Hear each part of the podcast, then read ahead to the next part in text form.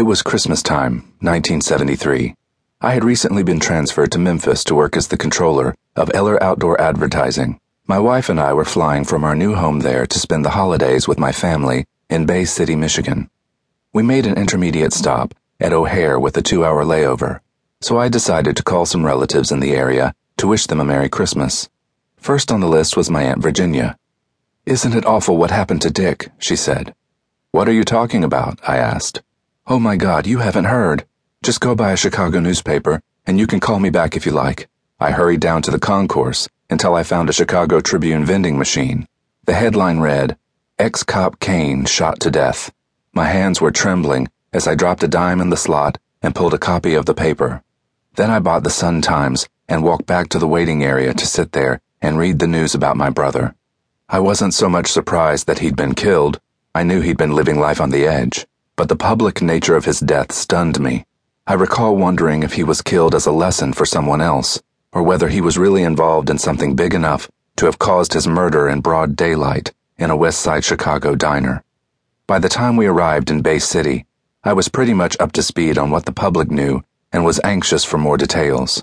My father picked us up at the airport, and as we drove away, I waited for him to say something about the death of his firstborn son and perhaps an explanation for why no one had told me.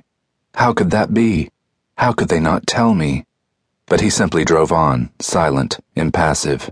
Finally, I asked, afraid that maybe he didn't even know. That wasn't the case at all. It was just something he'd filed away already. This was how John, JB as we called him, dealt with difficult issues.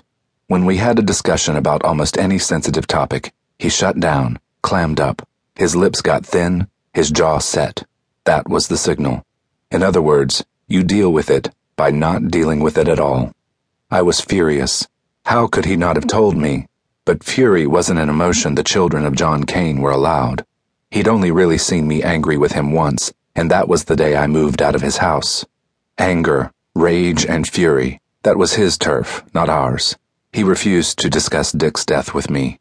Worse yet, my siblings seemed reluctant to talk as well though their silence was born more of a lack of information, since my father wouldn't talk with them about it either.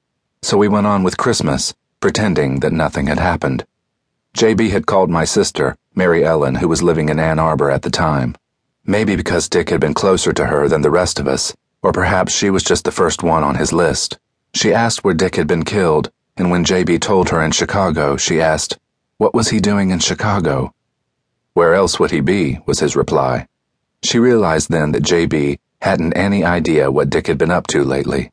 Mary Ellen had recently gotten a postcard from Brazil, so she knew he'd been out of the country and thought it was permanent.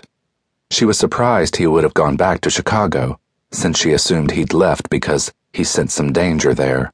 The next day she drove to Bay City, anxious to talk about it, and was frustrated by JB's reticence.